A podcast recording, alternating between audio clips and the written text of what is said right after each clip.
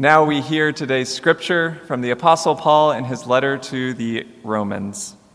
He writes, Likewise, the Spirit helps us in our weakness, for we do not know how to pray as we ought, but that very Spirit intercedes with sighs too deep for words. And God, who searches the heart, knows what is the mind of the Spirit, because the Spirit intercedes for the saints according to the will of God. This is the word of God for the people of God. Thanks be to God. Well, this is our second sermon in the series, Plug Into the Source.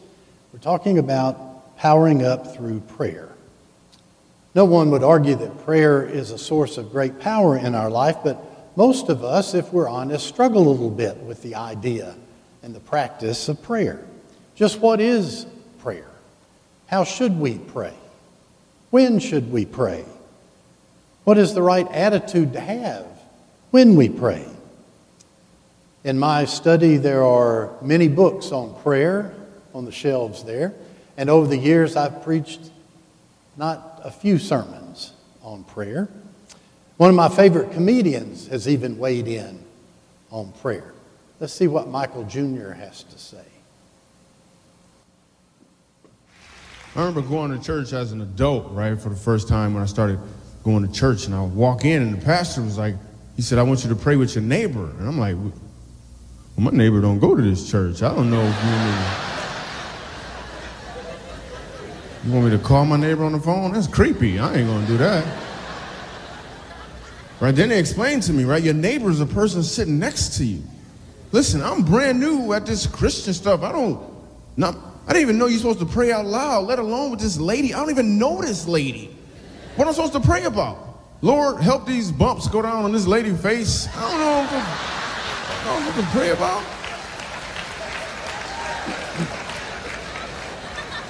I don't know what I'm supposed to pray about, right?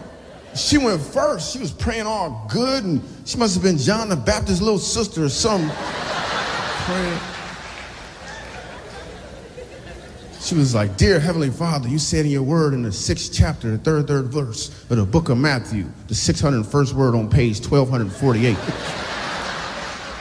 Lord, you said, but seek, S is in search, E is in everywhere, E is in excellent, K is in kingdom.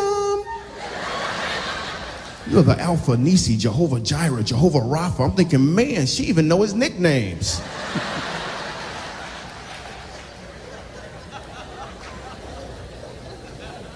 Now it's my turn to pray, right? But I don't got the spiritual vocabulary to just, but I'm not gonna let her out pray me. So I'm like, okay, God, first of all, you are good people. You know, you are good, Lord. You are good. You are good to the last drop, Lord. Because, um, Lord, I, I just got to obey my thirst, Lord. You know, because choosing moms choose Jesus. So, Lord, because know, as the, rec- as the rocket's red glare, Lord, it gave proof to the night, Lord. I believe I can fly, amen. Isn't that great? That's great. Well, I thought I would go where I always go when I need some insight on things as serious as prayer, and I talked to some of the members of our youth group about prayer. It was off the cuff. They didn't have time to prepare. And after they spent a little time making fun of me and how I act and hold my arms when I'm up here, which, by the way, now I'm very self conscious about because they did great impressions of me, I asked them some questions. I thought I'd share those with you. How does prayer help you in your day to day life? Prayer makes me thankful and I like praying for others people's lives to get better. Prayer is good when things get stressful because it reminds you God is there. And when it is just you and God, the weight is lifted off your mind. Prayer makes me hopeful in the midst of my problems. Prayer is calming to me. I don't have to worry about what anyone else thinks or says. God listens and gives me peace. And ask, when do you pray? At the start of each day, every time I hear a siren, in my quiet time in my room, on the school bus, during the moment of silence at school. I pray for me to have a good day, and I pray for help for those who need it. What is prayer? It's a good question. These are their answers. Prayer is asking forgiveness, it's asking God's care for another, it's communication with God, a conversation with God, talking with God. And this one that really gave me pause thinking with God. Isn't that beautiful? Prayer is a reminder that God is there. What attitude do we need when we pray? Their answers were humility, gratitude, openness, and trust. What do you like most about prayer? I can talk about anything without anyone else knowing. I can ask God for patience or forgiveness and know that I can show my weakness. Not bad, huh? Kimmy and Ben and Bill and Ashley and all those that have worked with the youth have done a pretty good job raising up disciples who take prayer seriously. These guys, these kids inspire me. Right before the text that we read in the book of Romans, Paul is talking about the future glory for which all creation longs. And he uses that powerful language the future glory which all creation groans. God is at work uh, redeeming the world, Paul says. And what was revealed in the life and death and resurrection of Jesus will come to fulfillment for all the world, for all creation. But not quite yet. We live in the in between time. We know what God wants. God wants all people to know God. God wants all people to live in unity and peace and love with one another. And Paul exhorts us that in this in between time, this between what we know God is going to do and when it's all fulfilled, that we wait with patience for things to be made right. And then our verses that we read come in. All creation groans over the broken relationship with God, including the creation that are people like us who try to follow Jesus. He writes, The Spirit helps us in our weakness, for we do not know how to pray as we ought. Have you ever felt that way? I bet you have. You ever been so hurt? You ever been so brokenhearted? You ever been so discouraged? You ever been so overwhelmed that there were just no words to put together in a prayer?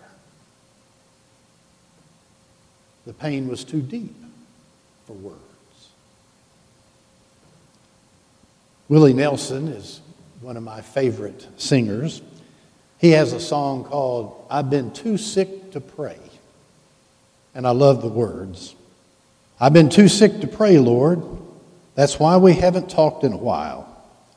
It's been some of those days, Lord. Thought I was on my last mile. Never needed you more. I would have called you before, but I was too sick to pray. Sometimes life's like that, isn't it? But on the other hand, there are moments in life, these precious moments that appear sometimes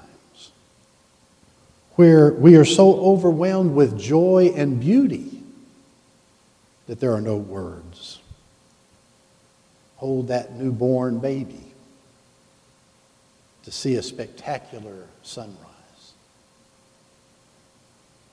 to look on as someone that you've loved and believed in and encouraged along the way find success in their life. To know what it's like to be deeply loved and appreciated. Sometimes things can be too beautiful for words. But the life of prayer that Paul is calling us to is not about words at all, it's about the heart. The Spirit, he says, intercedes for us when there are no words, and God, who searches the heart, hears even the prayers we cannot seem to pray. Isn't that beautiful good news? God hears even the prayers we cannot seem to pray. When our longing for God reflects creation's longing for God, the Spirit intercedes. And Paul believes that the call of the church is to pray and intercede on behalf of creation, on behalf of the world. We groan along with all people for God to come and complete the work of redemption. Well, Barry, that sounds good. That's kind of high and lofty, but I want to plug into the source of power of prayer for my own life, for my situation, for my struggles. Well, that's good news too. Praying for our own concerns and our own pain and our own grief and our own struggles is where a powerful life of prayer for others begins. As one of the youth said, when I pray for myself, it reminds me to pray for others. You see, Paul wants us to understand that the power of prayer in our life is not only experienced when we feel our prayers for ourselves get answered or that God is at work the way we long for God to be at work. Paul wants us to understand that the power of prayer in our life is also known when we let prayer lead us to love others and to care for others and to long for others to be healed and comforted, for others to find peace and hope and direction. That's the power of prayer in our life. It changes us. Paul is teaching us that our prayers, our hearts, and our lives should join all creation in groaning and longing for God's will to be done, for God's salvation to be fully embraced by one and all. And when we plug into the source of prayer, we find that's how prayer changes us, even when the circumstances don't change. When we plug into the power of prayer, we find that prayer has the power to bless others as we live from the heart. The heart God knows, heart God listens to always. Mother Teresa prayed this prayer May God break my heart so completely that the whole world falls in. The whole world.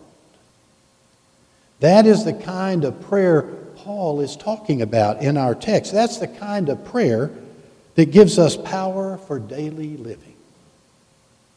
So take heart. Even when you don't feel you can pray, even when you don't know how to pray, even when something is so profound either painful or beautiful, that there are no words. The Spirit intercedes. And God, who searches the heart, knows. And God even hears the prayers we can't pray. In the name of the Father, and the Son, and the Holy Spirit.